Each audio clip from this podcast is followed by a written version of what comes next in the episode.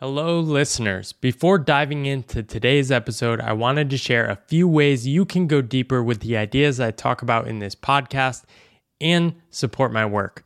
The first is my book, The Pathless Path, which many of you have probably already heard about, but if you haven't purchased it already, I really think you'll love it.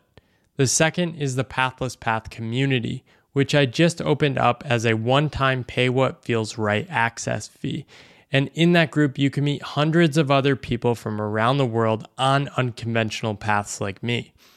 Finally, I'm working on a second book, tentatively called Good Work, which is going to explore my deeper relationship with work and how that led to a lot of the transformations in my life.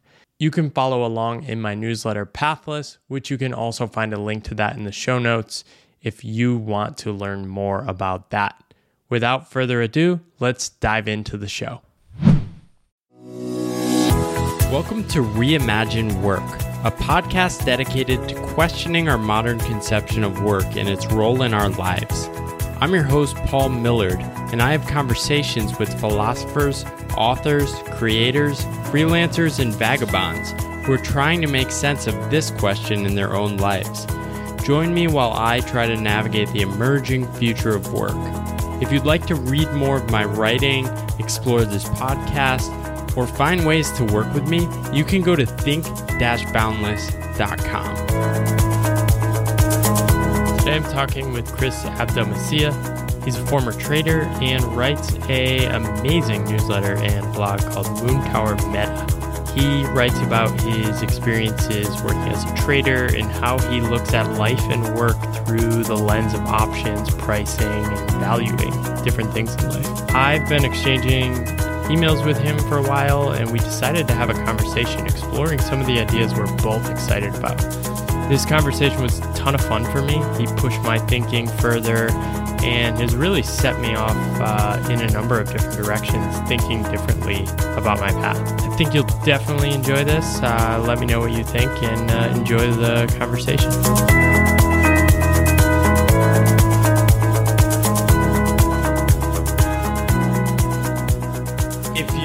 Somebody entering the workplace now, how would you be placing your financial bets in terms of like your energy and time?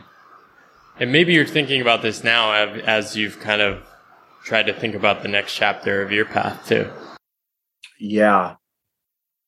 Oh, um, where would I start as a worker? So here, I'd actually prefer to uh, let me step back. I would actually go a little earlier than that. Um, there is uh, a very influential um, interview that I listened to was this woman named Kathleen Mercury. She's an educator here in the, in the U.S. Um, I believe she's in uh, the St. Louis area, and she teaches um, she teaches board game design to gifted and talented kids in uh, around the middle school level, and she was an educator for a long time before that, and then she kind of added this as an experiment let me try this out. And then she's become this person who has built like this amazing curriculum to teach this. And um anyway I, I point people to that interview with her because she talks a lot about the reason it, it has nothing to do with like the necessarily the importance of board game design. It's like that's not the point. The point is that um she thinks that it's very very important to bring out sort of like the design thinking creative process in all of us. And the reason is expression and sort of asserting your creativity in the world is a way to own your life. Like it, it that's you know it's kind of we'll go back to the idea that it sounds like snowflakeism, but it's, I think there's a lot of truth in it. It's, it's this idea that like you are the only, you are the best person at being you. And if you have some control and control only comes from differentiation and differentiation comes from creativity. And I think everybody, my, my own view, um, I have, you know, a five and an eight year old uh, I tend to believe that you know my my life tends to be surrounded by kids, kids that are sort of all around me. I'm kind of involved with kids around here all the time, and I think all kids are create. I think you're just born creative. There's a there's a thread of the school knock the creativity straight out of us. There's a kick. There's a kick the, the will to learn straight out of us. Does it beat us down? Um, I'm a, I'm a, I'm biased on an anecdote of one. I feel like it very much did that to me. I was very bored in school, um, and I saw it as just this tournament, and it wasn't really about learning. And I think that re grabbing the idea that we are supposed to learn and learning is about creativity ultimately um, and amplifying that is the key to having control over our lives so when you come out of school i don't have a prescription for what you should do out of school but you should do something that you are uniquely able to do and, and i don't mean that and again i don't really mean that in the snowflake ways but you don't want to let yourself be totally commoditized you need to care about what you're good at and you need to find a way to amplify that and express that in some way. Otherwise, you are a slave. Yeah, I, th- I think that sums up a lot of how I'm thinking about it now. I think what I tried to do out of school was basically there's these stories we cling to around work. And it's really seductive to go try and fit into those stories.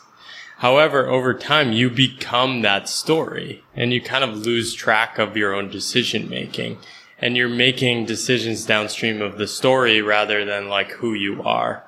Um, whereas I find self-employment now, I have to wake up every day and be honest with myself. There's no employer or coworker to blame. And I have to say, Oh, I'm actually good at this. I should keep doing this or I'm enjoying this. I should try and keep getting better at this. Um, it's uh and I, I think I mean maybe you and I got lucky too because the world is set up to reward highly analytical people. Mm-hmm. Right. Um, so in some ways, I don't know if I lost my creativity as much as I kept getting rewarded over and over and over again for being a good synthesizer and analytical thinker. Mm-hmm. Um, and over time, I started to think that was me. I'm like the the person that can make sense of complex information better than other people and do that incredibly well. Um, Although I think that's, I mean, the analysis, yes, it's analytical, but um, I, that is very much a form of creativity. I mean, well, it's kind of funny. I think trading is one of the most creative things a person could probably do. It's super creative. Um, yeah, because you're searching the edges for the new ideas, right? You're trying to expand the possibility space. Exactly. I mean, the, the, the very idea of like, here's a computer in a room, go sit in it and make money come out of thin air is is a very creative endeavor.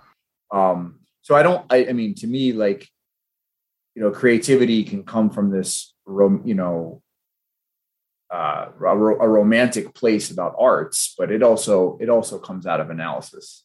Well, I think I had a very my idea of creativity was like creativity Inc., which is like formal roles blessed by gatekeepers. You had now have permission oh. to be a creative individual, right?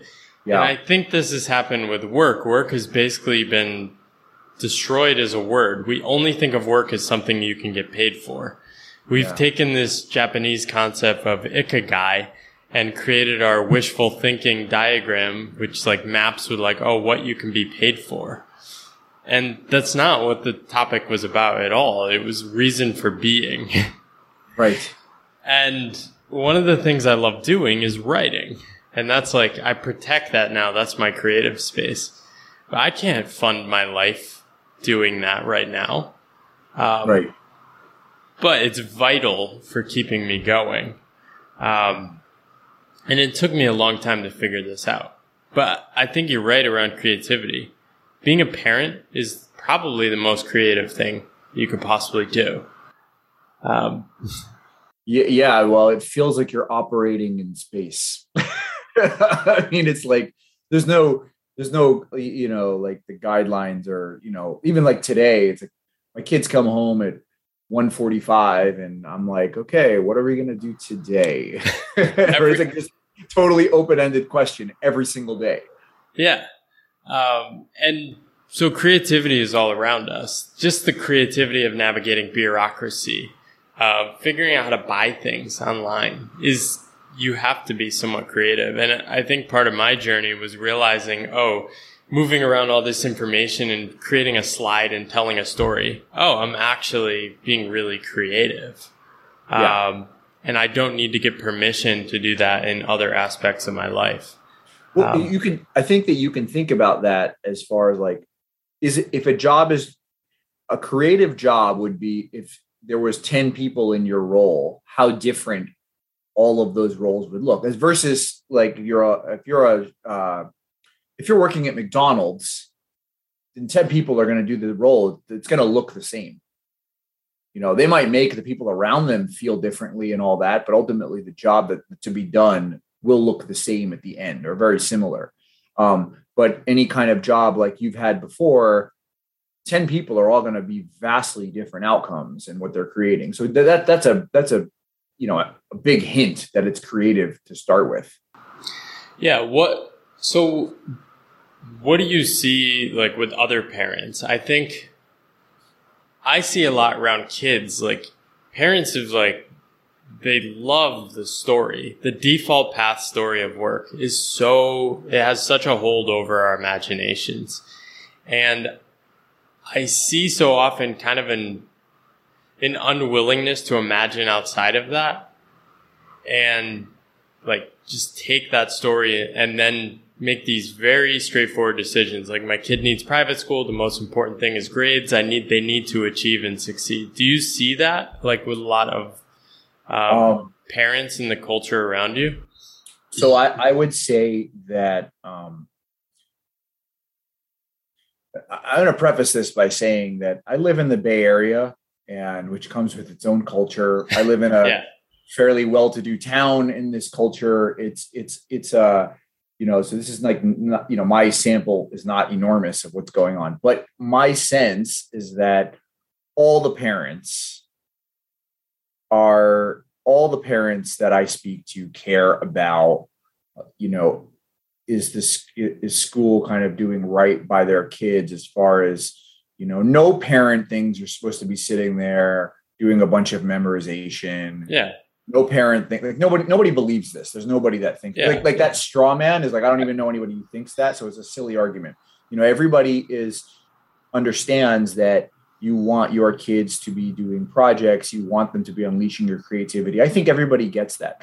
I think that but the, the question is everybody understands this intellectually, but yeah. what do you do with that? Yeah, and I think that's such the hardest part. It's the hardest part. And the reason so I'll tell you what we, for example, like, you know, my eight year old, he goes to code school and he goes to, like, we host chess class for the neighborhood at my house. And like, we do all this, what, what I would just call enrichment. Right. And I would say that's a fairly conventional way of attacking the problem is like, hey, let's expose our kids to like interesting things and see what happens from there. The more, I mean, you have the the more crazy experiments that are out there where it's um, a buddy of mine just sent me an article and I forget the name of the school, but it's the school where the schools where you go and it's like completely child directed. Like, and I'm not talking about Montessori. There's like one school in the country that still does this. And it's like you just go there and you basically do whatever you want. And you know the outcomes for the kids that are go to these schools and granted i'm sure that, that that's hardly a random sample of people but yeah. the outcomes for the kids that go to the school are kind of they're like fine. They seem like well adjusted and they're happy but it's not like they end up going necessarily they're going to go make lots of money or whatever it is. It's like hey the kid when he was nine years old was like very mechanically minded and became a mechanic.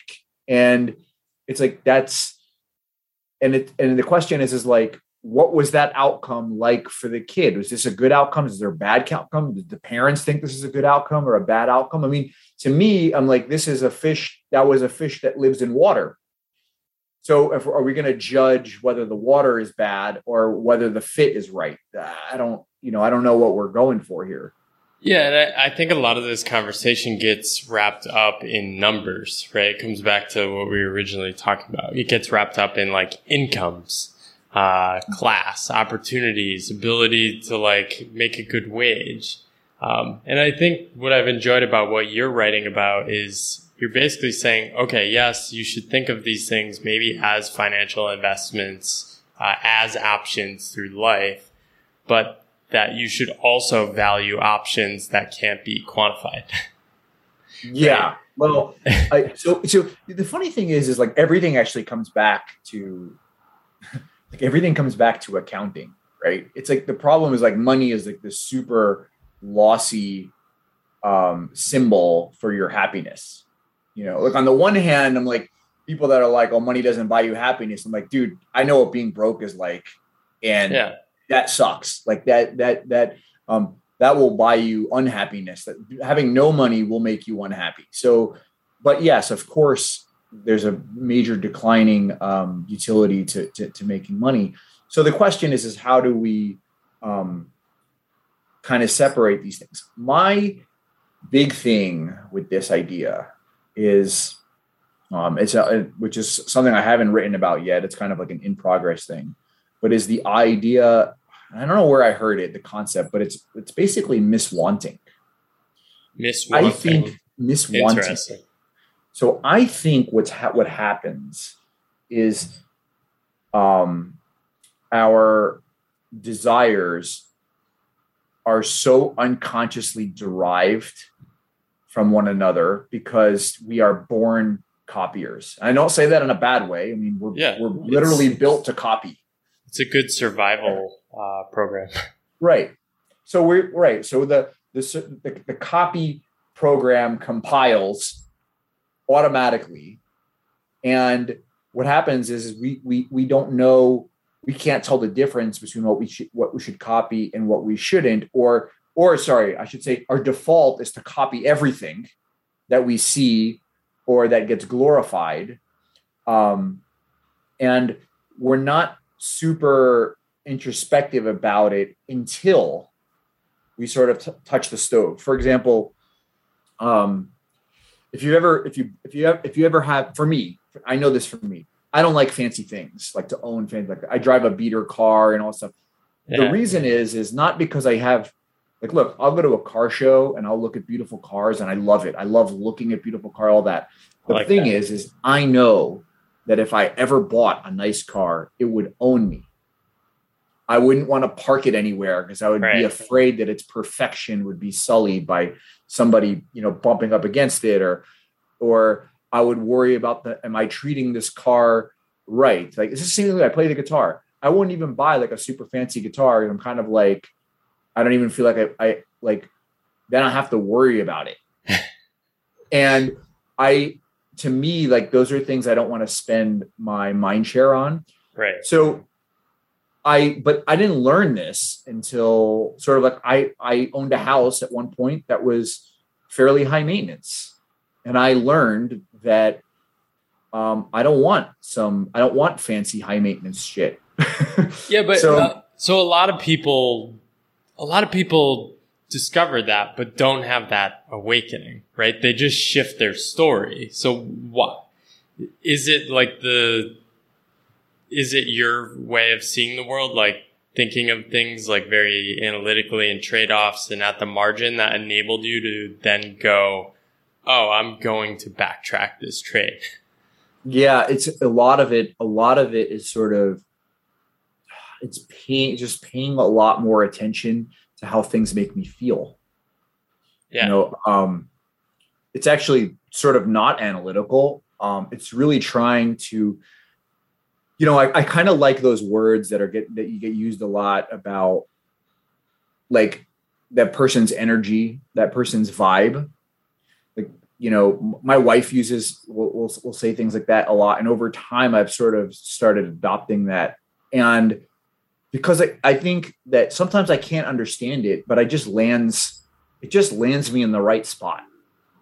So I don't I don't, you know, I can't put my finger on it, but I don't like the I don't like the feeling of this. And I also try to be super aware about not, um, like the derived things, I, I, I do try to be a little bit introspective about why do I want this?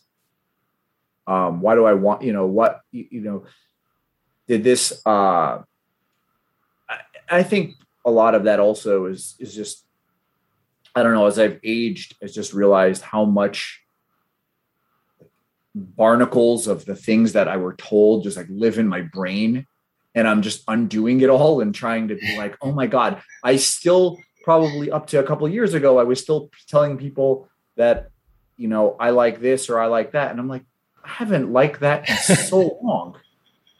I've had so, this, I've had the same experience. I think for me living in Taiwan, when I moved to Taiwan, um, and now my wife is Taiwanese. We met when I moved here. We have such different automatic scripts that like I'm like pre-filtering stuff and being like, wait, do do I actually think this? Is this my American programming?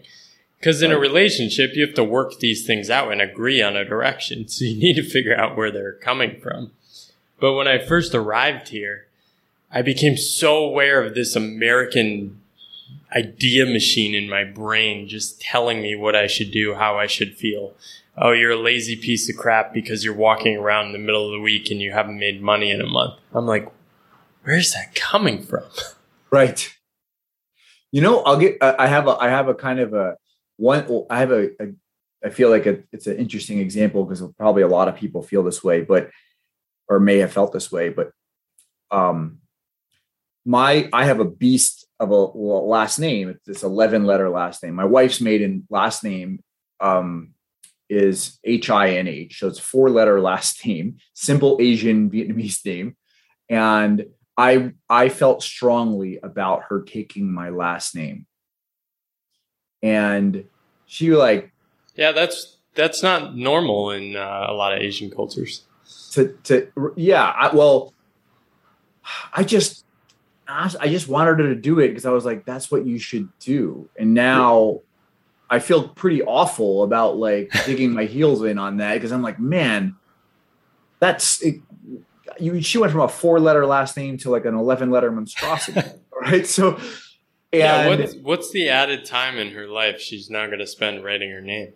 That's right. You know how long it took me to finish scantron tests? It's the worst. Uh, so i it, it's one of those things that i i feel bad about that and the entire reason i wanted her to take it was just all this fucking programming that like oh, yeah. oh you're supposed to take the other person's last name and um and I would have back then probably thought that it was crazy to not do that. And now one of my close friends named their daughter's last name, uh, named their daughter. Their daughter's last name is a portmanteau of him and his wife's last names. And I'm like, that's, I think that a couple of years ago, probably well, more than a couple, probably like 10 years ago, I would have thought that was absolutely insane. And today I'm like, oh, these are two people that like pretty much were not following anybody's script and decided that this was the thing that felt the most right to them. Yeah. Well, well um, 500 years ago, people didn't have last names. People started, this is in the book, Seeing Like a State. People started getting last names because people needed to figure out who was who. So a lot of names, like in England, for example, my last name is Millard, but it comes from like Miller uh, from England. Um, and more than likely, my descendant was like John the Miller in the town. Right. it was just like an identifying name. And every culture has these different things. Um, yeah, we got married in Taiwan and no one has the other names, right? Cause you, everyone keeps the, the, the male name right? So like, um, my wife's mom has her side's name and her dad has his side's name, but she has her dad's last name. Um, so it was like nobody takes the other name. Like nobody even asked when we registered here. So it was like, yeah, of course she's going to keep her name. Right. Um, so it didn't even, yeah. It's, and, but to the U.S., it's like, oh, everyone was like, well, why didn't she take your name? Right. It's like, And- well, her name isn't even in English letters; it's in Chinese characters, so you can't read it anyway. Yeah, right, right.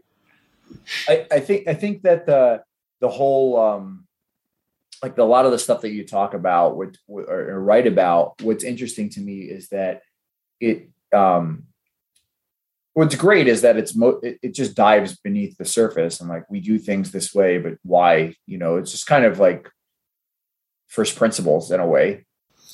Um, yeah, and that, that's what I've tried to do. I, I went through a similar thing. I when I left my job, my income just disappeared.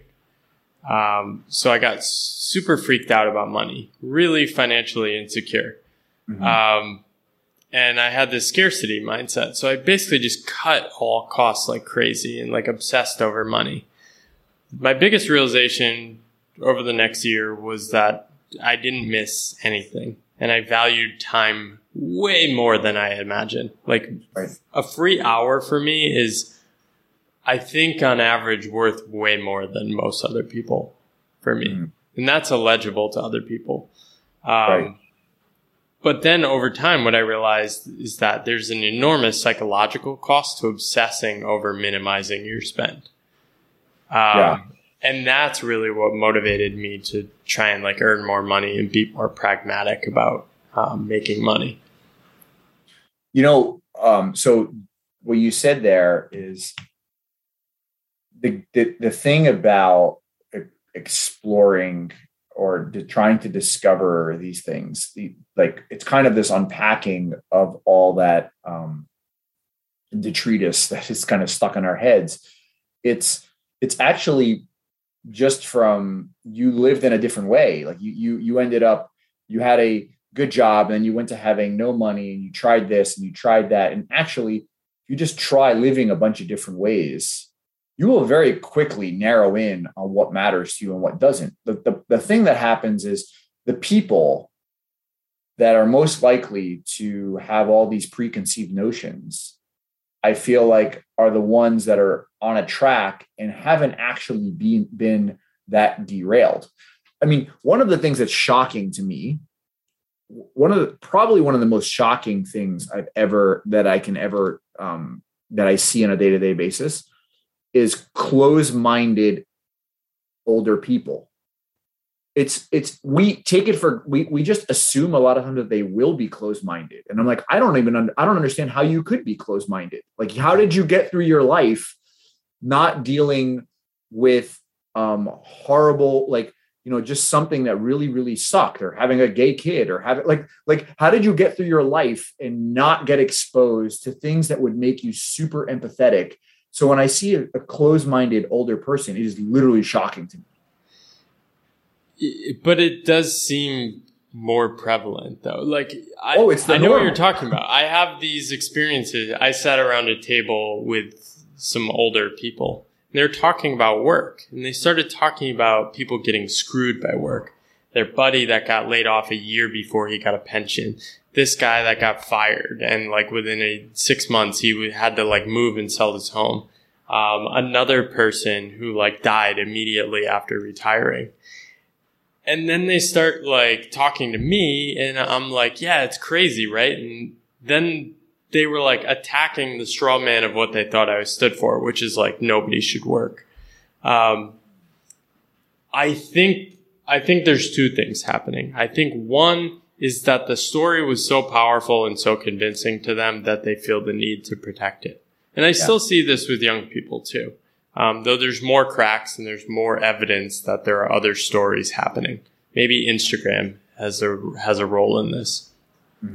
Um, but two, like there was actual real suffering. Being a woman in the workforce for a boomer sucked.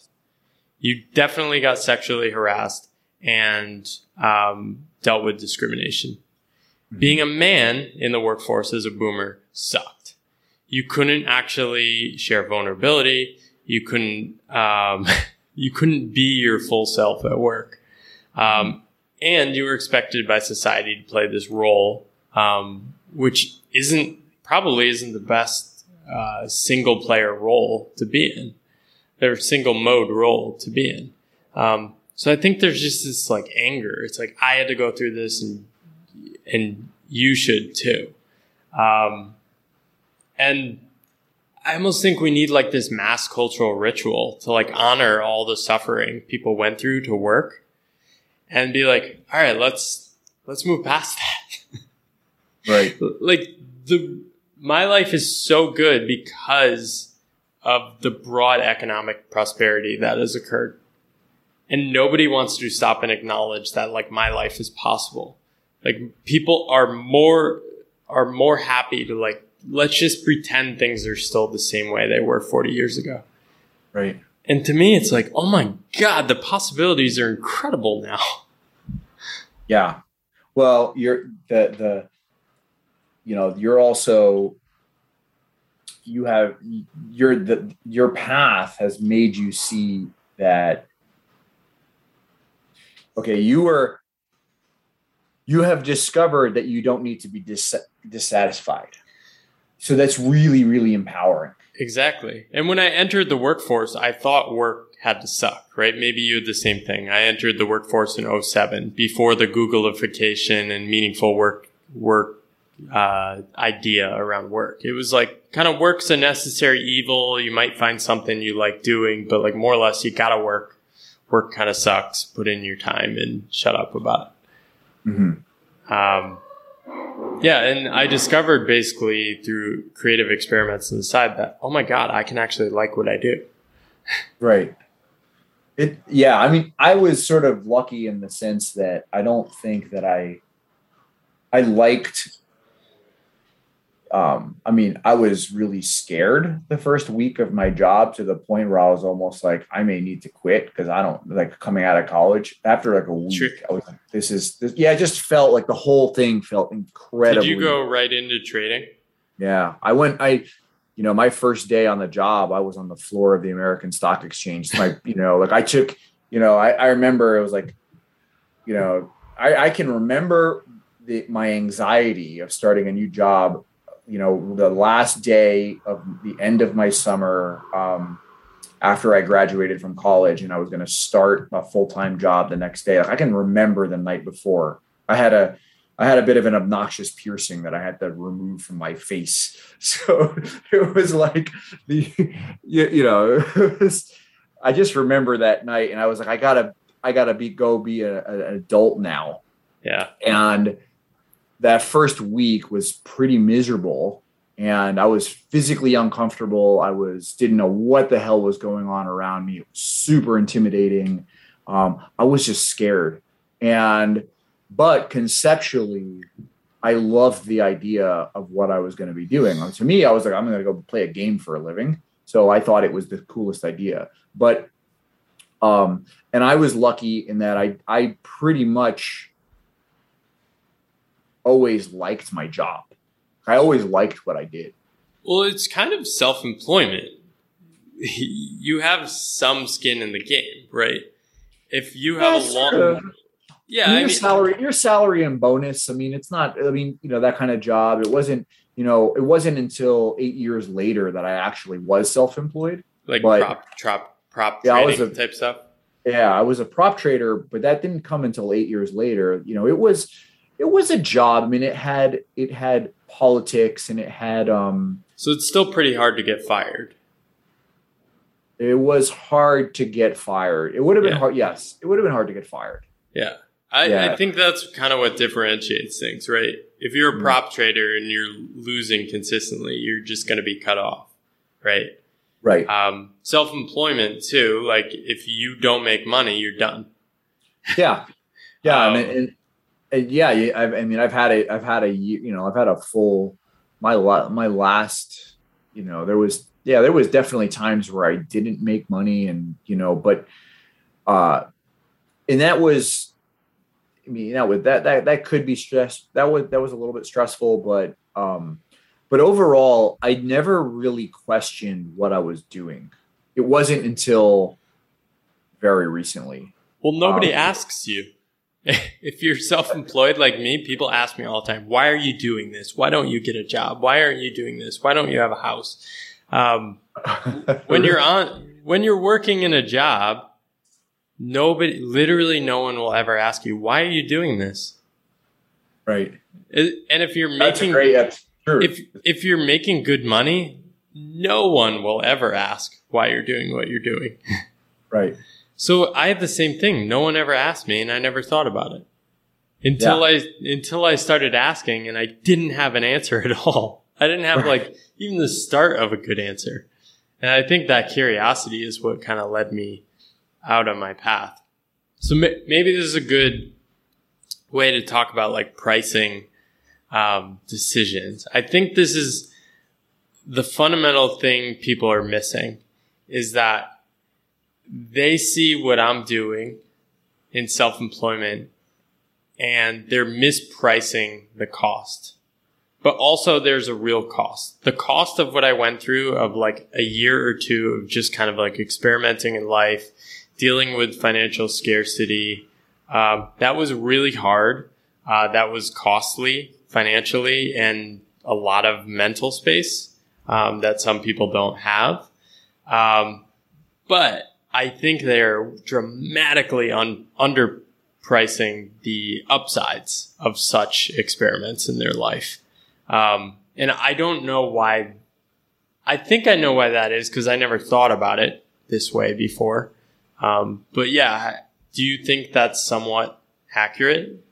I think so. On, uh, I think it's extremely accurate, but I think that it, that it has to be caveated, of course. But I'll tell you why it's. I think it's it's accurate. If um, part of it is because of the selection bias in the first place of being the person, like if you think you can, if you're the kind of person that even has enough confidence to go and take the leap, you're like not a random sample of the population at all. Yeah, You are I'm- you are somebody that believes in themselves. Well, So- it wasn't even that. I think what did it for me is I went several months uh, without work while I was dealing with an illness for two years, and that like snapped my um, connection to like showing like needing to continuously work through in my life. Right. So, so it's more the fact that like uh, I did that before. I'll be okay again. I can go take. I honestly thought of my time off as like I'm gonna take a year off. I'm probably gonna really struggle to make money. Like I was t- totally not confident about what I was doing. Um, but you're right. I think probably deep down I knew. uh, Okay, You were given my- confident enough. given my background, I know how to make money. I can find work. I'll figure it out. If not, I'll take a job at, at a bar. Yeah. So, so what I was going to say is the reason the reason they opt. I mean, what they're mispricing there is the fact that decisions are two way doors, right? So you can. Um, but here's the thing: I just left. I mean, I, I just had to walk through all this in my head. Like, I just left um, a very high paying job for, um, and it's a, and it's also a job with people that I worked with and known in some of these cases for 20 years. In other words, like if I went back to doing what I was doing, there is a good chance I would not even get close to what I was making before. And that's because I have all this goodwill built up with people who trust me. And if I were to just go somewhere else, um, I'm, I'm not going to have that benefit of the doubt. You know, if I, if I were to have a tough year with the people that I work with now, it really wouldn't matter that much. They'd be like, it's a tough year, they get it. Nobody else is going to have patience for that, even if I have a lot of experience. So, um, in other words, my two way door is like, I probably can't ever go back to what I was doing before and make anywhere near what I was making. But could I not starve? Yeah. So, it's like if your worst case scenario is like you go back and you make, here's the thing one is like if you're working that if you're working a job and you feel dissatisfied enough that you think it's worth leaping if you leap and you fail or you realize it's not the grass isn't greener whatever it is and you go back you will go back knowing that the grass isn't greener and that will make an enormous difference. Like right now i don't i don't you know i don't have a i don't have a job right now. So it's kind of funny because I was telling my wife, I was like, man, if I if I had a job getting paid anything, I would feel super rich because I'm like, wow, because I, I, was just living without making any money yeah. at all. I would be so, um, you know, there would be this sense of gratitude as far as like getting paid something just because I know what it's like to not get paid anything. So I think that one, it's like there's this two-way door thing that people sort of undervalued. It's like you can go back. You might not make what you were making before, but you can go back to doing something. That's so that that's one. Um, and I think the other thing is um, this idea that you might actually learn something about yourself. That, um, that's the like you get space. Like space is people are undervaluing space. Yeah, I, I think that is incredibly valuable. Um, we like life is filled with infinite distractions. And when you're working a full time job, I think the thing people underestimate is going back to your energy comment. How much of their actual creative energy gets stolen from them, uh, such that they can't actually enter that introspection, reflection space. Um, and that's exactly what I experienced when I came to Taiwan. This was 2018 and my freelance work just dried up. People were like, remote work won't work. We can't do that. You need to be on site. so, so I just didn't have any work, but I had plenty of time and space um, to think about what I was doing. Mm-hmm. Uh, the money thing's interesting too. I got offered 50 grand less than my last job for another full time job. And they were selling me on, well, this is what you say you're really passionate about. Um, we can get you back up to your former salary in five or six years, we think. And I was like, this is crazy. If I really care about what I claim to care about, I can just go do it on my own and work less. um, and the funny thing is, I've in this is my fifth year. I still have never made that amount yet with money. I still have never made the 50 grand less amount right um, annually. And it doesn't matter. Like I've kind of like I've realized I can be very happy. Like my target is like 40 grand US per year. And that's like a perfect life for me. right. Well, here's the thing. You you also I found out from first principles by going to the bare bones and then building back. That, that's right. But also nobody nobody can a you always have the option to go take a higher paying job if you want. But the other thing is the thing that you have is um is uh you it can't be taken away from you. Yeah, like you have, exactly. Like, I mean, basically, you have a you have a pile of equity in yourself that currently it's it's a small pile of equity but it has tons of optionality depending on how you how you decide to um,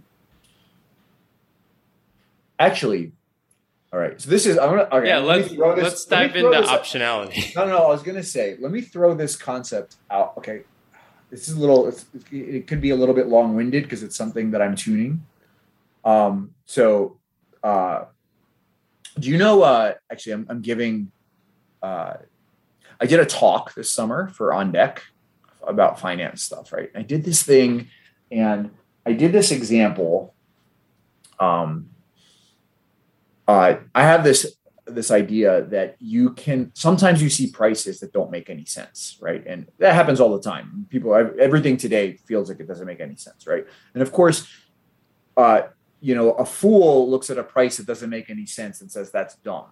But anybody that knows anything about how markets work says when they see a weird price, they recognize that what what has happened is that um, there is information that they either lack, there's information that they are underweighting, um, but there is something going on that they do not see. They basically don't see the whole picture, um, and that that weird price that they're seeing is a clue to them that they should go find out more information. It's, it should not be like a prompt to be to, to say that's stupid. It's a prompt to learn. So my example of this, which I think is um, powerful, is comes from sort of a portfolio theory, and it the I and and I'll I'll show you where I'm going with this. say if you have two stocks, like I have this example where I have um, you have a stock uh, that makes sunblock, I call it Sun, and you have another stock called Rain that makes umbrellas.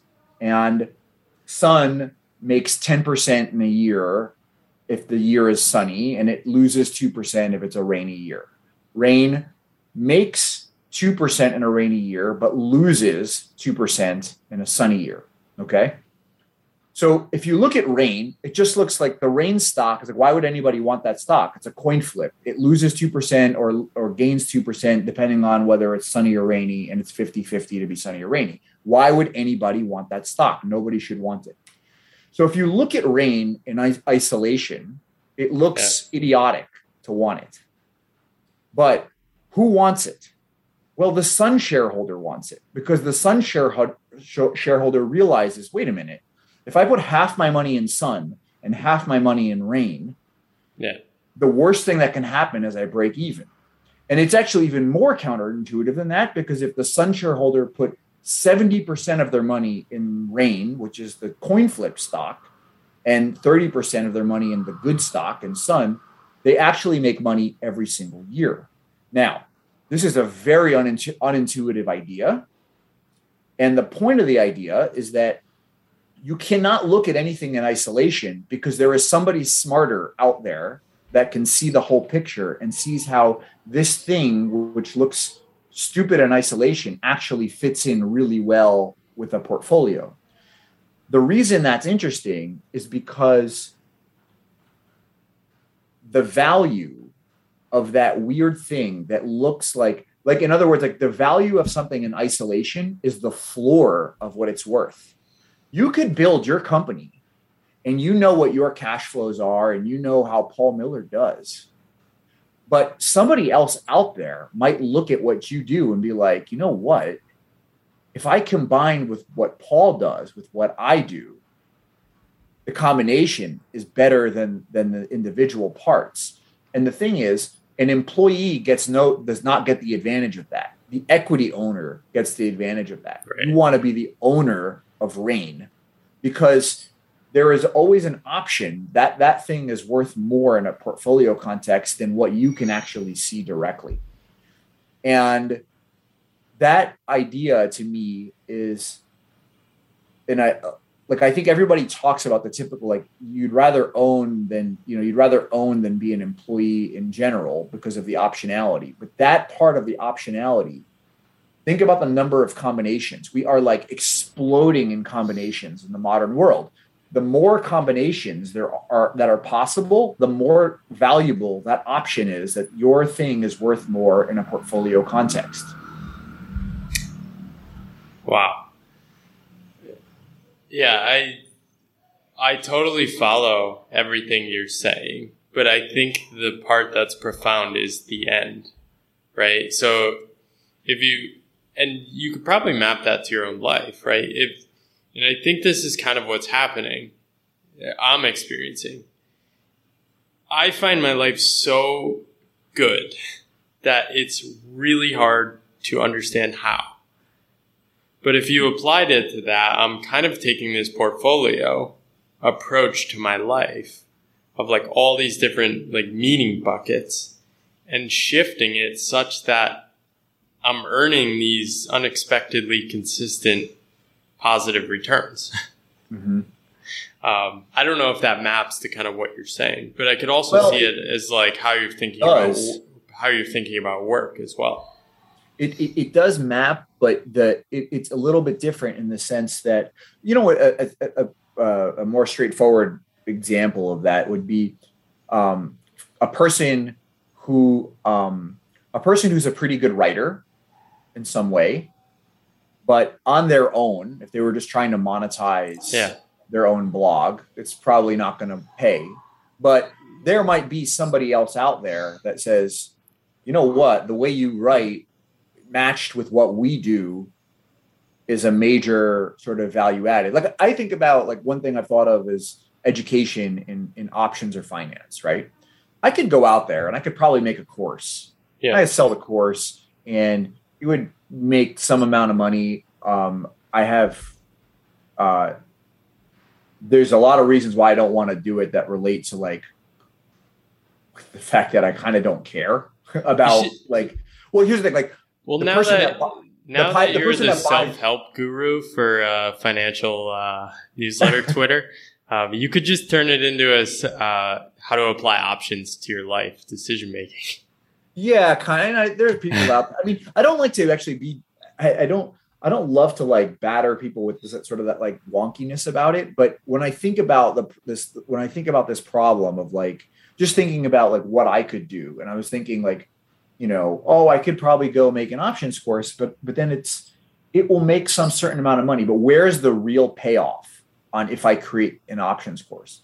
And I was thinking, who is the most valuable what is the way if i was cared about trying to make the most amount of money possible with the option knowledge in a course setting it wouldn't be selling the course. It would be probably walking across like across the street here to robinhood and being like yeah, let me yeah. build education for you.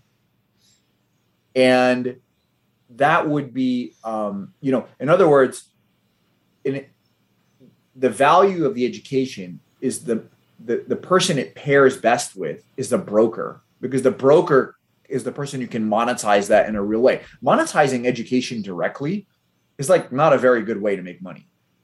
But having education be the complement that is commoditized so the broker can make more money is how the value of the education goes up. I so, need, I need to put you on my personal board of advisors. well, I think I think there's two things. I think you're perfectly right, and people don't think this way, and I think they don't think this way because a lot of a lot of what I'm seeing is like solo creators, like myself, and perhaps something you're undervaluing in your model of this is the absolutely thrilling experience of creating your own stuff um, so I wouldn't want to work with Robinhood well, because no, that. Well, I want to I want to back up one second on that. I completely actually get what you're saying. Yeah. I was I was saying that if if if the if I was going to make a the only the, the, main if I wanted to make a course and make the most amount of money off of yeah, making a right. course, that's the route. I mean, that was the caveat. But if I wanted to just do it for, it's kind of funny because I can make a course and a lot of the things that I actually do on the education that where I'm trying to educate people is I would want to keep it free just just out of like my own principle. And if it was good enough that people wanted to pay for it because they thought it was actually going to help them trade, it's a weird market to me because I'm like I'm not I'm not a guy that thinks that people should be like at home day trading. Uh, I I, yeah, I, I, I mean I'm so jaded at this point that I feel like the going out and spending your time trying to throw darts at things um, is not a good use of anybody's human capital. And if that is the thing that you love, go work with a team that that's actually a professional at doing this. Yeah. That's what you should do. So, so, are you arguing that technical analysis has not magically uh, um, re- rehabbed itself for crypto? I see all these like technical analysis. Oh chart on crypto. I don't. I'm, I'm, and I'm like, oh my god. I'm a horrible person to ask about that because I grew up, my trading background and everything, absolutely poo poos on technical analysis to the point that if anybody saw you even if you mentioned anything that was technical analysis related, you immediately got discredited. so you were and and that you know the bad part about that is it's it is super close minded and um, it's super close minded but it, you know you have to make your choices of how you want to allocate your time. I mean i'm literally working for the best traders in the world. Yeah. if they think that this is a waste of my time like who am i to be like no i want to be open minded about this. Right. If they were like you need to start learning about this you you invest a little energy in it. Yeah. But yeah let's so let's return to that a little. I and I think what I was getting to is maybe you're under. So it sounds like you're not underpricing the like creative, thrilling side of like creating your own thing and owning that. But I do think, from my perspective, it's probably a blind spot of what you're proposing, which is that I I'm probably underestimating the potential of running my own thing and all the creations I have now. Mm-hmm. I think I've got in I'm trying to challenge myself on this over the next year. I think I've become too protective of my own um, stuff because of my past path. Like I'm so fearful of like creating another job for myself because yeah. of kind of the rut and stuckness I was in that I've like put up blinders when like obvious um, financial opportunities emerge. And like I, all the stuff I opt into, like I totally want to work in. And an extension of that is there are options available to you because of how you're psychologically wired that full-time employees have a hard time seeing. Like I'm running an online course teaching people strategy consulting skills, which is basically how do you take information, synthesize it, structure it, and tell a persuasive story. There are tons of knowledge workers that want to learn this at an extremely high level. However, the I love teaching this and I love coaching people on this. I love making sense of it. I did it for free for years and I got really good at it. Um, mm. However, if I just went and became a strategy consultant, I could make four times what I'm making now doing this. Mm-hmm. um, so this is kind of a hidden opportunity for a lot of people with my background because 98% of people aren't going to do what I'm doing uh, because right. they rather just make the crazy salary from working the full time job. When and that, and, and the fact and that's that is your opportunity. The fact that like you you have a lower cost of personal capital. Right. And but over the but I also I feel like I'm playing with house money a little bit, and maybe that's the wrong use of that phrase, but I think people's time horizon is totally off with how they're thinking about work now. Um, everyone thinks taking a going from 250k to 0k the next year is like absolute failure. But what right. they really should be looking at is over 25 years. Um, what are the like? What are the things I want to earn in, and like basically take bets such that like maybe 17 years from now you make 10 million dollars. That's right. So what I you think that's what nail, I you nail. This is exact. I feel very very strongly about what yeah. you said that right there.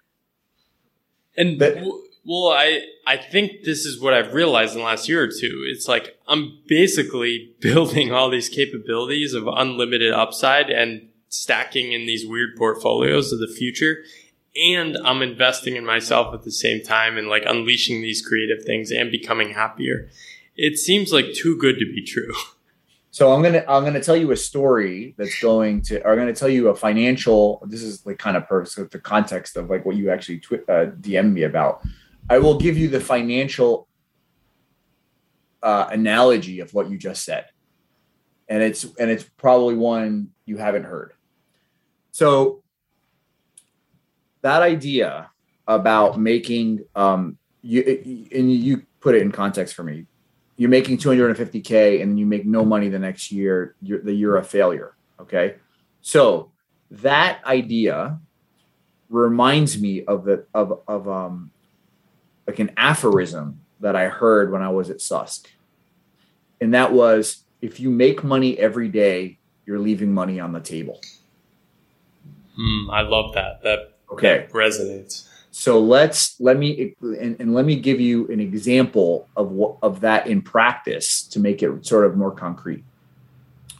When I was on the uh, so when I was on the floor, a lot of the t- you know I worked for a firm and I had a ton of capital behind me because I had all their capital, whatever. But there's a lot of people down there that are just trading their own money down on the floor, right? So they are going to take much less risk. They trade much smaller and, and, and all that. So for them, it was important to make money sort of every day. For me, you know, it didn't matter. I was looking, I cared a lot more about my weekly or monthly P&L than I cared about my daily P&L. So what that meant was there were trades that I could do. And here, here's an example. it's this. It's let's say something is worth five bucks, and I give you the chance. It's the same thing as oh, sorry. You know what? I got a, even a better one. The bookie. Everybody thinks that a bookie's job is to balance order flow. Okay, so to to get the line exactly where it is, and then just like sit on both sides of it and collect collect the vig. That's not that that's that's not what they do. A bookie, a well capitalized bookie, wants the line to be wrong so that there's a lot of edge on one side. And if you actually like so so like if the if the line on the 49ers was really really wrong and the 49ers were just totally cheap but they could and they could put the line like that and not have anybody come in and try to buy the 49ers from them they would prefer that because they would say you know what i want to amass a massive long position in the 49ers for this weekend if i could and so maybe the 49ers let's say if it was a, a the court the 49ers are worth uh, 50 cents on the dollar rather than saying i'm going to buy at 45 and sell at 55 they realize they can amass a giant position buying at 35. And if somebody came in, kind of like a small player came in and was like, I want to pay 45 for the 49ers, they'd be like, fine, I'll sell you a little bit at 45, knowing they were kind of making a bad trade because it was worth 50. But the point is, the broken line allows them to amass a giant position. Now, the position is much, much riskier. Yeah. Because the 49ers could lose and they didn't, you know, whereas the first guy that makes the balanced market makes money no matter what. But the second guy makes way more money. But sometimes he loses, sometimes he loses. So the point was these guys that were on the floor, they would often make a good trade and then they would just not maximize how much money they could make by doing a bad trade right after. It's like I bought something for a bargain and I sold it a little bit higher Whereas like we would be like, I'm going to buy as much as I can at the bargain, and I'm just going to hold it until it re until the whole market readjusts to the right price. And if that means I'm going to sweat a bunch of risk, so be it. But in the long run, I'm going to make make way more money doing that than trying to balance the flow. So, in your analogy, it's I'm going to be okay not making any money next year because I'm thinking about the long run. I'm thinking about how do I make the most amount of money over my career, not how do I make sure I make money every day. And if you try to make money every day, you are not going to be, uh, you cannot optimize for the long run. Yeah. And I think this is where our stories distract us. Our stories are so powerful that we miss the fact for literally billions of people right now, the risk of ruin in the next couple of years is almost zero. Right. Yeah. and we, that is, to me, I call it the inspiration deficit, which is basically if all these people would realize this, it's all this possibility and creativity unleashed. Um, and I don't want to sound utopian, but I mean, I see it everywhere. It, and people say, oh, it's just an American thing. I walk around my wife's hometown and every third car is a seventy, eighty thousand dollar imported luxury vehicle. Right. Wow. Because the the cost of housing for most of these people was low. The cost of living is still low. What do you do with the excess cash? Mm-hmm. It, all I see in that, and I've got my wife on board with this, and we point at cars and we calculate the number of years we can travel around the world. right, right. It's like, look at that one. That's four years of travel. right. And actually, just, I, that's a great that you should and you should actually advertise that th- way of thinking a lot more because actually the, people are pretty crappy at that relative uh, relative value sort of thinking. Well, a lot of people think that a, a week vacation costs four thousand dollars, therefore a year vacation costs two hundred thousand. Right. right. Um, but yeah, it, well, and these trade offs are invisible unless you've actually experienced it firsthand, right? So the same kind of career thinking goes on here mm-hmm. um, in Taiwan and many other countries. I, the funny thing is, I have these curiosity conversations every Wednesday, and the scripts are pretty much the same everywhere now. It's like work full time job and save money for a house. There's variations on that. Um, right. But people aren't seeing how much more options we have now. Yeah. I think one of the things that makes it hard, one of the things that does make it hard to um, really internalize a separate script is just um, it's just hard to go it's hard to do things on your own like if you think about like yeah I um, totally you know i've kind of like written a post about like world schooling and stuff like that but you know it's something that's on our mind but it is definitely really hard to i mean the problem is like we, it's come off of our mind because of covid but um but it's kind of a hard thing to do because it's so out there to do that and I think that it would not feel so out there because once you start um, researching into it, you find the communities that do that, and then you you realize like there's a playbook for all these things. Well, you and, just solve problems as they emerge. Like bad things happen. Yeah. so right. I've got I've gotten bit by a dog. I've gotten a parasite. Um, I was fatigued mysteriously for a month. Um, I've gotten a scooter stolen. and so these bad things happen, but then you actually just react. Yeah. It's not that you can design around them. right. And it's not it's not like not doing these things doesn't happen either. I mean, you have a house and you know, one day your you know, your roof cracks. It's, it's like or your foundation. It's like there's there's actually I had the thought today that it was kind of it's like you know you know the birthday problem like you know yeah, 50 yeah. 50 that somebody's gonna okay like I had that you know the math behind that is like the n to the you know something to the nth power is like one minus some some probability to the n and I was thinking today I'm like coming out of my driveway and I was thinking it's amazing to me given all the complexity around us like you have a home and these people go to school and that person works there and like your life is just kind of complex. And I was like, it's amazing to me by birthday problem math that you're not putting out a fire in one of these complexities every single day. I'm like, every day that I don't put a fire out feels like a miracle to me because I'm like, how does that happen? I feel like the odds of a fire every single day should be close to 100% when when there's so many things that can go wrong in a modern life. Yeah. Um, yeah, it's in. Well, I think this is the thing that blinds people is that in some ways, like I am not a critic. I might be a critic of the default path, but not in the way you'd think. I actually think the default path of like structuring your life around the full time job is probably one of the greatest innovations we've ever discovered in the modern yeah. world. The ability to live a rather good life by only giving up 40 hours of your life per week is absolutely incredible. and yeah. the fact that it operates so smoothly for so many people is it's like it would blow people up like blow people's minds 200 years ago yeah i agree with you um, but the, my biggest argument is that this this blinds people from what they might actually um, want or enjoy more. Yeah. Well, I think I think um, yeah, it's kind of a local a local maximum on a larger right. cert, on a larger plane.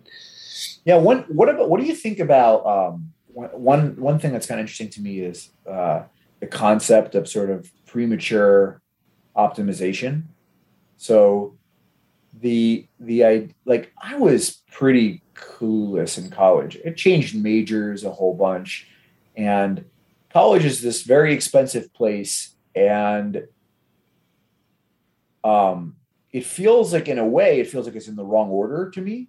Like I would want to go to college now. I think a yeah, lot of adults. Yeah. I think a lot of adults feel that way. It's like they'd want to go to college when they're forty. like, it, oh like I don't want to. I don't want to go take tests, but like I want to go learn stuff now Imagine how curious people would be instead of just getting drunk every week. right. It would be totally. It would just be so. It would be so interesting now. But that that it feels like a weird thing to me because um, I would say the great thing about it is for me the 100% the best reason, the best thing that came out of college was the fact that I I grew up in a pretty provincial place, which is central New Jersey, and I went to college and met people from all over the world. And to me, that is and always will be the, the single most important thing about college is that it opened my eyes. I was so close minded when I went to college. I was like so close. I was so close minded. I think me and, too.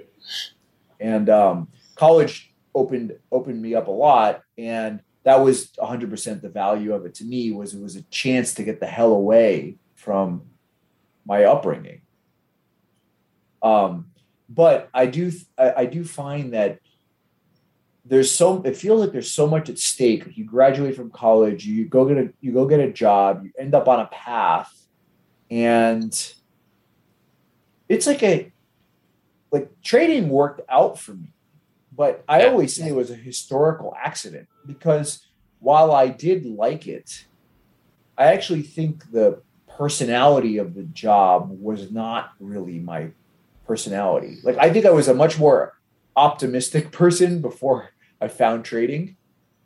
And I'm kind of in the process of, I'm probably far along in that process now. I started a couple years ago where I w- I'm trying to knock a lot of the skepticism that it yes. builds for me. Like trading is like a very, very skept. You have to be. I mean, everybody's out to get you, and, and it is. You have to be a very skeptical kind of person and um, you have to try to poke holes in everything and you have to ankle bite and you have to say actually that's not how that works like but i wasn't good enough to be able to separate that from how from how life works i i think i experienced very similar thing um, mm-hmm. like i was good at consulting i'm really good at the sense making analytical stuff but there was this cynicism that grew in me.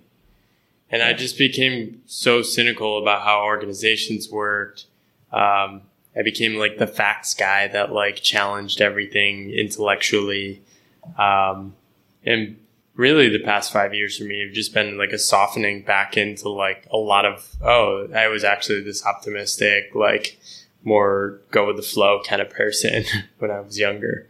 Right. Um, yeah, it's, it's weird. I think, um, I desperately tried to break into consulting, um, even though people told me I couldn't. I went to the wrong schools. Um, and I broke in. I landed at McKinsey as a research analyst when I was 23. Mm-hmm. Um, and once you're in that game, it'd be stupid not to try and like succeed on that path. Yeah. Um, like gold, it was a golden ticket. Golden ticket.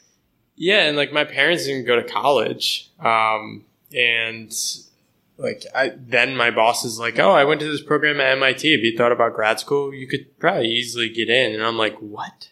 All right, all right, let's go, let's go do that."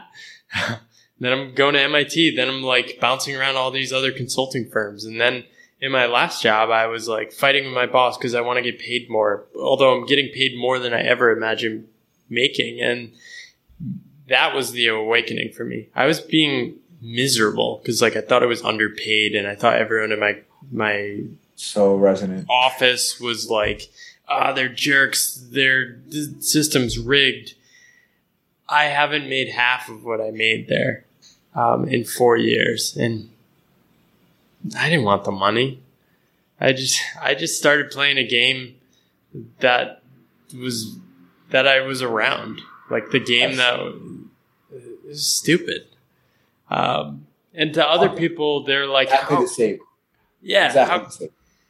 And uh, that's probably why you, you are writing probably resonates for each other. But um, other people see my life as like giving up that. And I just see it as like, oh, I kind of did that. Like, that's not me. Mm-hmm. I'm like restarting over again. Right. Um, I'm at like year four or five of like a 25 year journey that I actually want to be on. how did you, how did you, um, so like right now, it's kind of funny. Like today, I was just speaking to one of the moms out on the soccer field today. And, um, you know, I met her last week and our kids have become friends and stuff. And I was just I was chatting with her today, and then you know I get that question like, so what do you do? I'm like, I don't do anything. and I'm like, I don't even know how to answer. In the beginning, when you first started, like, I don't have an answer to the question. I'm like, literally, I don't do anything. I did finance for a while, and it's still like I've only, I only quit this year. So I was like, you know, I, I, you know, I left my job earlier this year, so it feels like it's not that of dramatic to say that, but I could also see myself like, like I don't know if I'm ever to be in a in a path where I'm to tell somebody that I do something that they're going to actually put in the proper box or put in a box or anything. I have no idea. Yeah, I think society's moving in a direction in which this kind of path will not be as weird 10 years from now. Um, okay. Pragmatically, I still struggle with that question every time. Um, I take two approaches. One is a pragmatic one of just trying to give an answer and move on to other stuff. Yeah. Um, and then some people are genuinely curious, and then I basically just tell a more drawn out story. Um, but for the pragmatic, um, typically if I'm dealing with somebody that's a bit older, I say, "Oh, I'm a freelancer, and I work with companies uh, and do consulting." And then they say, "Oh, nice. How's business? Oh, business good, good." Yeah. then, then move on. Um, because when early on I was that question was so central to everything I was thinking about, and I would try to answer it honestly. And what I discovered is that article you shared um, this morning. People get really angry at me when I'm like, "Oh, I'm just wandering and trying to explore, dabble in different work," and like people would start digging, and like people would get mad at me or like argue against me is that, is like, that in every is that in every geography? No. Um, and that's for different reasons, right? When I'm traveling in Taiwan, people are more curious about what white dude, you're you're look different than everyone else. Where are you from? And they're actually like genuinely curious about where I'm from. When I'm in Asia, like people more want to know like where are you from? What do, what are you what are you involved with here? Um, people ask like, "Oh, are you a student here?" Because a lot of people come here to study Chinese. Um, but yeah, America is the strongest. Um, people are obsessed with work and money, and people hate to hear that, but like people are obsessed with it. Um, yeah, and it, it, it's a hard question to answer because um, you don't want to trigger the other person. I think Visa um, coined this phrase. It's like pre- preemptive disarmament. Yeah. So like what I try to do is preemptively make sure I'm not going to trigger the person I'm talking to. So Some, you do that by sort of, you, I mean, an easy way to do that is to kind of like, uh, oh shucks, I'm just, you know, I'm, I'm, I'm, you know, I can, I can. My thing is, I would, I just so would self-deprecate. Like ah I'm, I'm in a lost place right now. And i also like i can also be like i'm having a midlife crisis. And never and it's kind of like a funny thing to say that nobody really pushes on. Yeah i i try to avoid that. Um, okay. I i find generally people don't actually like self-deprecating humor. Um, okay.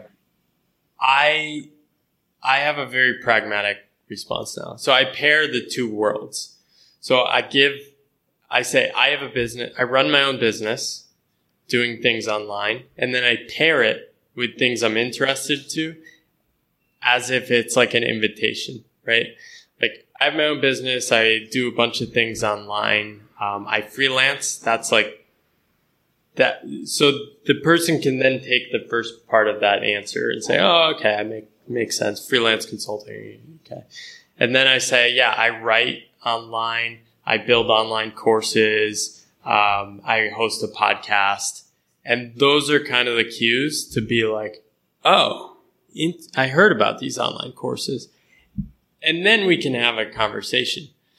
The majority of people, especially from the US, don't want to have that conversation. Um, and I don't want to trigger an existential crisis for anyone. Yeah. I, I want to, I want to talk to people like you who like are just so curious about this stuff. Yeah, and I, I would say like my my I feel like my experience of that. So, I would challenge you to play with it. I would A B Yeah. test different responses and see what kind of reactions you get. Um, it- I feel like living here, it's like people are a lot more open to it. yeah, Um, definitely. Like Because in the Bay Area, it feels like because earnings are probably so high, right? And like everyone kind of has solved their like basic um, security fund if they got laid off. yeah. Um, But yeah, I feel like out here it's a little it, it, it's more forgiving in that way. But like, yeah, if I was in a if I spent a lot of time in another place, I would I feel like I would have a harder. You know, I spent a bunch of time like in Texas this summer. I feel like even there would be a harder question to answer. The Bay Area is like everyone's like gets it if you're like some like hippie doing some random shit. It's all good. yeah, but- the nor- the Northeast is a little harder. Yeah, it's interesting. At the uh, in the beginning, before you were earning money, what did you say? That was hard because it was That's like where my, I am now. I mean, I don't earn any money. Well, my own insecurity was just dominating the question. I, so my first nine months, I made a bunch of money freelancing. Okay. Um, so I mostly just said I was freelancing. okay. Um, so, and then when I moved to Taiwan, basically for like a year straight, I made like ten thousand dollars. Mhm. Um, and that is when I started. I started really like, oh, I'm a full time vagabond who, uh, and like that. That's when I discovered people get pissed at you, um, Yeah. and they Like you're insulting your parents. yeah, they then um, will take. They'll then try to search for things to attack me, like, "Oh, where'd you work? Oh, you can do this." Be a lot of people say you can do this because you, why, right? Right. Um, you can do this because you worked at MIT. I don't think there's any causality between my past work and what I'm doing now. I think there's probably um, correlation against certain skills and aptitudes and intelligence I have for sure. Um, but it is not because I worked a certain place I'm able to do. It actually makes it harder to do these things. right. I mean, they, they they're also kind of keying off. I mean, they're also like they are picking up on the fact that it's like, oh, you got an, you know, you went to MIT, like you have options in life. Right. Yeah, and and that is that is true but the people i talk to who are actually curious about taking different paths in their life aren't interested in those things the only people interested in those things are the people solidly on the default path correct. Correct. because i've talked to people of all different incomes all financial status and the reality is 90% of people I talk to who are making high incomes uh, think the amount of money I left with is absolutely insane. They think it's way too small. wow. um, yeah, like the numbers people give me are insane to me. They're like, oh, yeah, maybe if I had 2 million, I'd consider stepping away. And I'm like, what the heck? Right. I was like one year of cost of living and I'm good. I think I think it's because so one of the one of the reasons for the, like one, I think one of the reasons people think that is Well, you did a survey on this, right? well I did the survey on what people consider to be rich but I think what I think what happened I think it's really hard to with that when because when people have to envision this question of like I'm going to leave my work it's because they don't imagine their life unchanged in all the other ways it would be unchanged like Right. you wouldn't you wouldn't have all these like giant bills that go along with your current life Well, I didn't imagine it either. Either this is the crazy thing. Looking back, I had no plan. I had no clients line up. I quit my job in New York City. It it only took me three weeks to realize. I'm like, oh my god, I need to do a budget. so I like. Uh, I had like mint.com set up for like looking at how like number goes up. But I'm like, Yeah. oh my God, I'm like exporting the data, I'm doing the math. I'm like, what am I doing in New York City? Right. Um, so I sublet my apartment. I stopped going out to eat. I didn't buy new stuff. I didn't like. I moved to Boston. I moved into a house with three other twenty somethings. We had one bathroom. I lowered my rent to eight hundred dollars a month. I started you. I started biking everywhere, Right. and I lowered my cost by like three thousand dollars a month within Right. like within four months of quitting my job. Yeah. But I totally get how that's invisible to people because I didn't I didn't plan anything. Right. I'm Right. like I felt so stupid afterwards, and then like I moved to Asia and I cut to the bone even more. Like I was in Taipei, I was not going to nice restaurants. I was getting two dollar dumplings every day, Yep.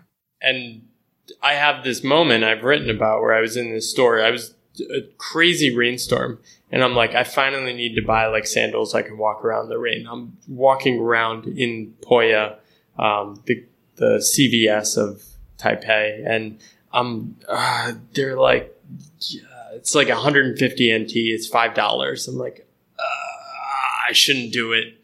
I'm like doing laps. I go back to the sandals. Ultimately, I walk out and didn't get the sandals. I think that month my cost of living was like nine hundred and fifty dollars, um, and I wasn't making money at the time. But I then realized that was when I was like, the cost of this is too much. Like, I I gotta try and at least make money. Right. Right. Um, wow. but I was also incredibly happy at that time. I wasn't like obsessing over money all the time, but it was a cost. Yeah. I was just reading books all the time, go to the park. My my life my life was wonderful. And a lot of those like realizations and ahas like I've written about and like a couple months later when I had nothing to do, I bought a course in which I've now made over a hundred grand from. Um, or I built a course. You built Um, one, right. But I only built that because like friends were asking me about it, and I was like, you know, I'm gonna build a course. And there wasn't even the online creator economy yet, um, Right. And I didn't make any money from that for six months. Um, but it's all these random things I just did during this period, which enabled me to survive over the long term. I mean, listening to listening to that, it sounds that sounds very frightening. It it was. I felt stupid. Um, that's the thing. Um, you can deep down. I knew I was on a path I needed to follow, Mm. but I'm also walking around the park, reading that book, and then having thoughts flow into my head like, "You're an idiot, Paul. You're so stupid." Your friend, your friends are making more than you. You're a failure. You have friends working at Amazon.com dot com right now. Think about like if you just took a job at Amazon, like how much you'd be making. And so you still have those thoughts. And it's Right. terrible, but it's also amazing at the same time. So, Um, so is there that actually I was going to ask you right about that. So one one thing is like so right right now right now um because I have no idea what I'm going to do there's this um restless anxiety, energy, uncertainty like there's a lot of just Yeah. crap and it's it, it's not and it's not stressful. It's just it's there. It's like i'm like what the hell? And there's you know there's like opportunities that kind of come along where it's like i could you know somebody will ask me like would you have any interest in coming back and doing this or doing that? And it's like there's a part of you that's like you could i could make all that go away and just go into numb mode because you go, you could go back and you could take a job and it would like quiet all that. Yeah. And um, I actively don't want to quiet all that because it's like to it's like sounds like what you just said. It's like I know that I I need to I need to feel this. I need to go through this because I think that the other side will be I'll know more about myself. Yeah. So you're crazy like me.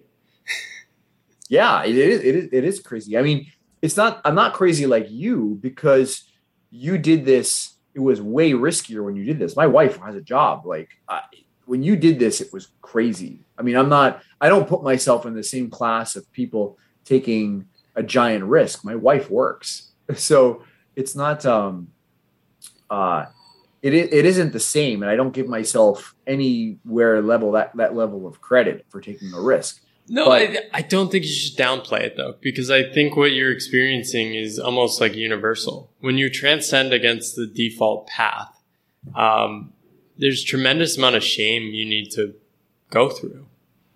Um, and it doesn't actually matter how much money you have. Um, the shame is the same amount. Yeah, because and, the sh- I think I think what the shame is about well, at least to other people, not to me, because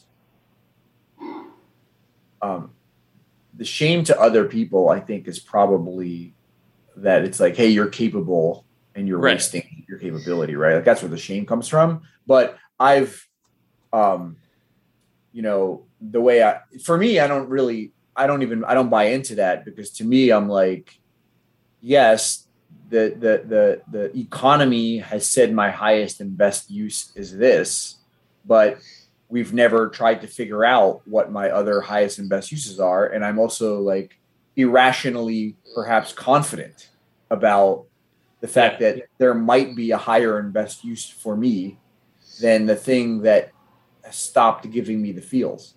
Yeah, and I, I think that's where I am. I think I think about role models, right? So like a really profound book for me is Tuesdays with Morrie. And um, what I'm aiming at really is kind of like his vibe at the end of his life. Like, how do you cultivate that kind of like energy and community around you? Um, how can you be at the end of your life and have other people say like, oh, wow, like, man, still living. Um, so I'm really aiming at aliveness but I think you're downplaying some of the things you do. Like think about like following your journey. Like I think the summer you created for your kids is something they'll probably talk about for the rest of your life, their life. I hope so. I mean, and, I have no, I, I have no idea, but right. And who knows how kids can always turn on you, but uh, yeah, but um, yeah. Why why isn't the work of being a parent um high value work? Um, yeah, no, I guess I never, I, I don't really, in a way, I don't really think about it that way. Um, but again, it's also, I don't have, it's weird. It's, and you know what, when I, when I, I remember I was hanging out, I had this like night out. It's kind of funny. Like there's this group of dads that I hang out with like every month. We get together in one of these guys' backyards. And um, uh, half the dads are unemployed. nice. And and in, in a lot of cases, it's like they're just super wealthy, and in the other half, the dads are in, you know, high finance or tech jobs, and they're making a bunch of money, but they look at the dads, even the ones that like myself, who have, it's not like I'm, I'm, you know, I'm not, I don't have like Bay Area wealth the way people do around here, and the uh, they look at those dads and they're envious. And um, so it's this kind of interesting dynamic because the career gets sort of talked a lot about a lot in the circle, and everybody's kind of aware of the treadmill, like all the yeah. and the, there's no there's no straw men going on in these conversations because it's a bunch of guys in their 40s that that like are pretty introspective about some stuff. And what's interesting is I remember this conversation with this one guy who left his his gig. He hasn't had a job in like nine years, and he's been like bouncing from one entrepreneurial thing to sort of the other, but he doesn't know where his supper is coming from exactly.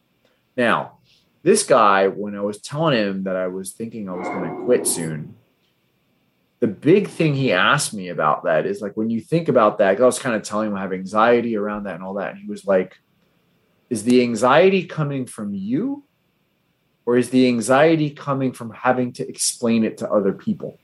Yes, this is huge. And I said, Oh no, I'm 100% certain that this is the right thing for me. I don't question that at all. I'm So you've gotten to the center of it. This is the question I ask people, which is the most uh, the hardest question for people is will your parents still love you if you do this right. Um, and it really gets to the heart of it. And if it's not your parents it's typically like your spouse. Um, because people talk to me and they'll say i'm like who are you have you told anyone this? They're like oh no i can't tell my parents. I can't tell my spouse i'm thinking this. Right? Oh. yeah so um, that's really dude that's really heavy. People are talking to you in a very very delicate place holy shit Right. And this is what makes me so passionate about exploring these things because I feel like I have a responsibility to help these people make sense of it. Um, Yeah. And this is something that's, so this is something that's helped me deal with this uncertainty and become even more sure about my path is basically these letters I get from people writing or these conversations. Um, and I think the solution to this uncertainty really is leaning into what is your positive version of freedom in like Erich Fromm sense. I don't know if you're are you familiar with that idea? i'm not So Erich Fromm wrote at the beginning of World War II, he's trying to wonder why are people so willingly just joining Nazism or socialism around the world, or fascists. Um, and his argument was that this freedom thing is rather new. In up until the early 1900s, we oriented through the world through like a church. And the church told us what to do, or our community told us what to do and how to behave. Now people are free and they don't actually know what to do. So like oh, wow neg- negative freedom in his mind was like the freedom from control, right? So like people experience this negative freedom of like the freedom from control of oppressive hierarchies. And to the most part, we're still obsessed with freedom from oppression in society and politics. However, the opposite side he said with, of this was like a positive freedom, which is what is our deeper relationship with the world such that we are deeply connected to both ourselves, um, other people, and the world at large. um, and this is not really something that gets anyone fired up. So there's no political vision for this. Um, and there's, it's really hard and disorienting um, to actually do this. So a few of the things he said that work. Um, one was like ritualistic um, group modes. So he used examples of like tribes. Um, they have these ritualistic group experiences which bind uh, the group. i was gonna say like a like an aa meeting yeah, exactly. A good example. Um, Uh, two is conformity. He said this is mostly a trap because it's not actually your own vision. Um, it's uh, a vision that you're opting into. Um, he said the third mode uh, was creative union. So finding some way to um, create. And I think this is why creativity is so important. It can be, this is probably what you experience of writing. Writing helps you make sense with the world and connect with like your vision of what the world is. And you don't know where that's going to take you. Um, Uh, actually, you you were the one who gave me the language to understand my own writing because you were the one who told me that writing to find your people. Yeah. And it was, by the way, that was one of the, I've actually told that to like three other people since. And the reason is that, um, that phrase was, it, it was, it was so powerful to me because I was like, why do I, I've asked myself before, like, why do I write? Why do I write? And I would have these, like these theories. I was like, to clarify my thinking, to educate other people, it'd be like all these things.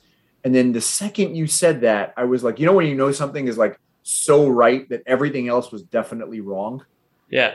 That was the feeling I had when you said that. I was like, holy shit, that's like, that's it. That was, that's, that was, that was the whole thing.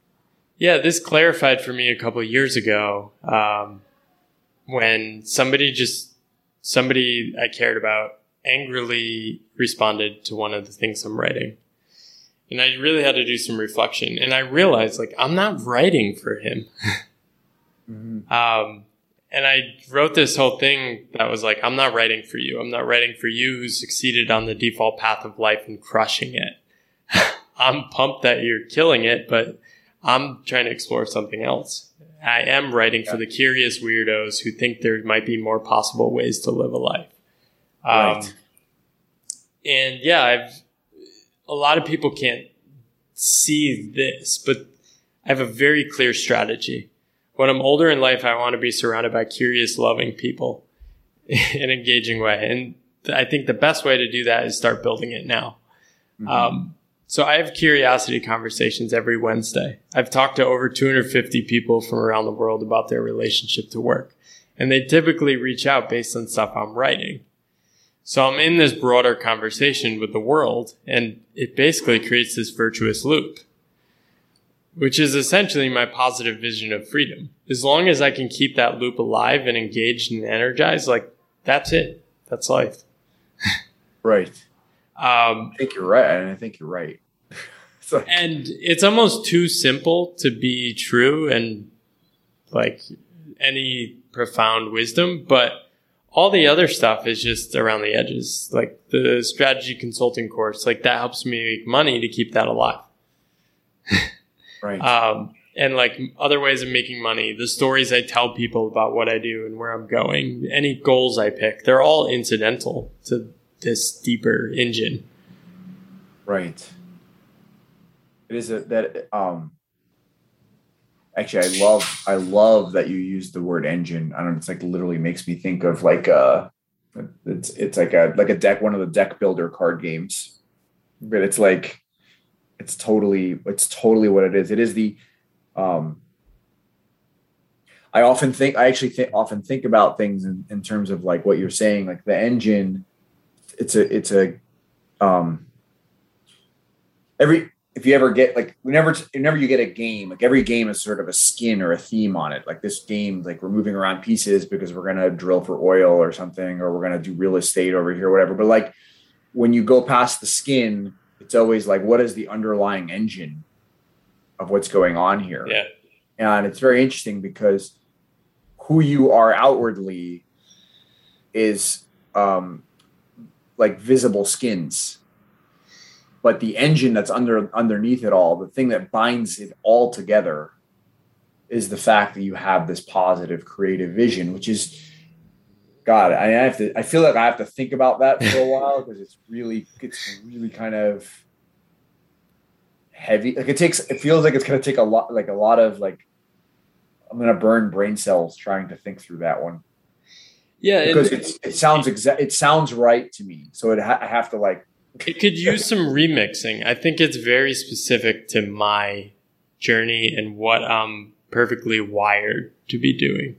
Um, so it probably could use some broadening to be more applicable to other people. But um, yeah, I think a lot of the most important things in life are really simple. It's just it's very hard to learn them in your body rather than your mind.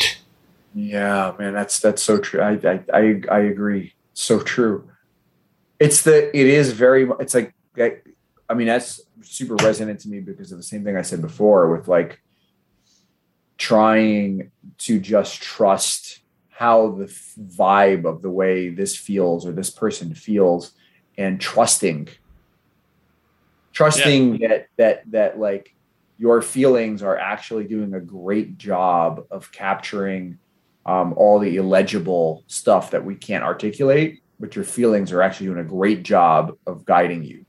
Yeah. And um, I mean, my wife is trying to do the same path. She left her job um, with almost no money to her mm-hmm. name and just started on this solo journey. And she's still trying to figure it out. And she's a little more introverted than me. So she doesn't get the energy from connecting with people through her writing, but she still likes a lot of the same stuff. And she hasn't really discovered her like engine yet. Right. Um, but we're both kind of aiming, we're aiming around a life in which work kind of fits what we want to live. So we're like boldly going to try and live the life and then working backwards to see what fits. Right. And it's really hard. Um, and people will be like, oh, you can't do this when you have kids. It's like, yeah, I'm I'm prepared. It's gonna level up the degree of difficulty, but I I, was gonna say I still want to play. I was gonna say that's the what you're. It's so crazy to me because what you're telling me, like what you're telling me, seems the methodology of like vi- envisioning a life and working backwards to how do I have the life that matches the energy or the creative union that you're trying to create. That sounds like what you would come up with if you were to actually hurt your brain and give it some thought like that that's like i think thinking is hard like think i always say like thinking is like exhausting and it's really hard Yeah. but that's what this is. This is like you you've thought a lot to figure this out and it's painful. And that what you said there about um trying to work backwards to me i'm like isn't that literally the definition of living? Isn't that what living is? Isn't risk living? I mean that is living Yeah, well, John Stuart Mill called this experiments in living, and he said it was the most important thing to discovering originality and genius. Right. That that that's actually what life is. Like Yeah. it's not, you know, it, it's not a, a life is not this like recipe that you follow. It's really this this like well, and I, I think you what's see the goal and you work you try to get there according to or you you see how you want to live and then you're trying to make your life work with the way you need it to work for you. Well, I think that's how life was for most of history. But um, what's happened is we have these really good, um, kind of like off the shelf um, life modes. And you can just like Wow. by, by default path and not have to worry about those questions. all I'm all I'm ever saying is that like I get a kick out of thinking about those questions, which other people I think are saying are um, probably overpricing. and I'm Yes. like, I actually want to try different modes and see what emerges. And I find this fun. Other people are like looking at it and being like, this is crazy. Yeah, because they look at it and they think like it's they think it's a distraction. Yeah, this is the whole thing for me. I've, I have so much fun. Um, That's We- this is life. That is life. yeah, like me and my wife have already probably lived in 15 to 20 different places. That's more more places than most people will live in their life. Um, but what we're learning is so crazy. Like we're getting down to the details. Like, okay, do we want like a a window with outside sun in our bedroom, and at what angle? Um, okay, do we like uh, a desk out there? Do we like a desk in our bedroom? A desk in the living area? Do we like a separate kitchen? All these minor things we get to like tweak and experiment with. Uh, it's pretty cool, and you end up knowing exactly what you need and don't need. the uh yeah it's it's uh i do think the other side of that will end up being feeling looser about that a little bit just because like Yeah, sometimes sometimes i'm just kind of like if things are kind of held together i'm like great we're doing great like like Yeah, and I think I sense that ha- having more resilience is going to be a lot very helpful when I have kids. And I Yeah. guarantee I'm going to want to ratchet down the randomness of my life path when I have kids because I want to, to absorb the randomness of a child. Yeah, and you, I mean, and you, you, you will. I mean, it's actually it's a great. The way you think about it is a great. um It's actually really funny. I'll tell you. I'll, I'll tell you this. You, you are going. Your, I feel this way. You're you are going to learn more from your kids than they're going to learn from you. Yeah. Oh, yeah. Yeah, it's like they are going to change you in like a like a very like because, um, because you're listening. Yeah. So it's kind of Awesome. it's pretty cool. Yeah, you're listening, so you're going to hear them. It's a good place to uh, end. Uh, Yeah, So if you want to read more, check out uh, Moontower Meta. I'll link up to it. Um, one of my favorite newsletters I read every week, or when he publishes it.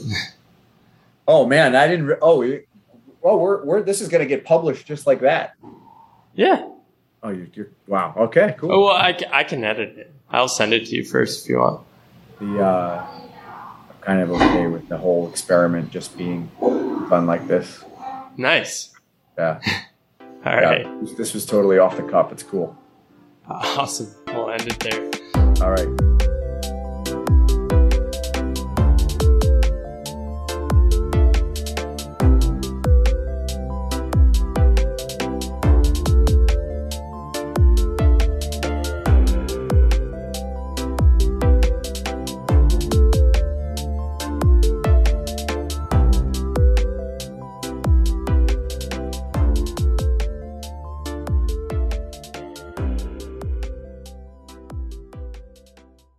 Hey, all, thanks for listening to the episode. I really appreciate the support and especially always love when people reach out letting me know what they think about the specific episodes.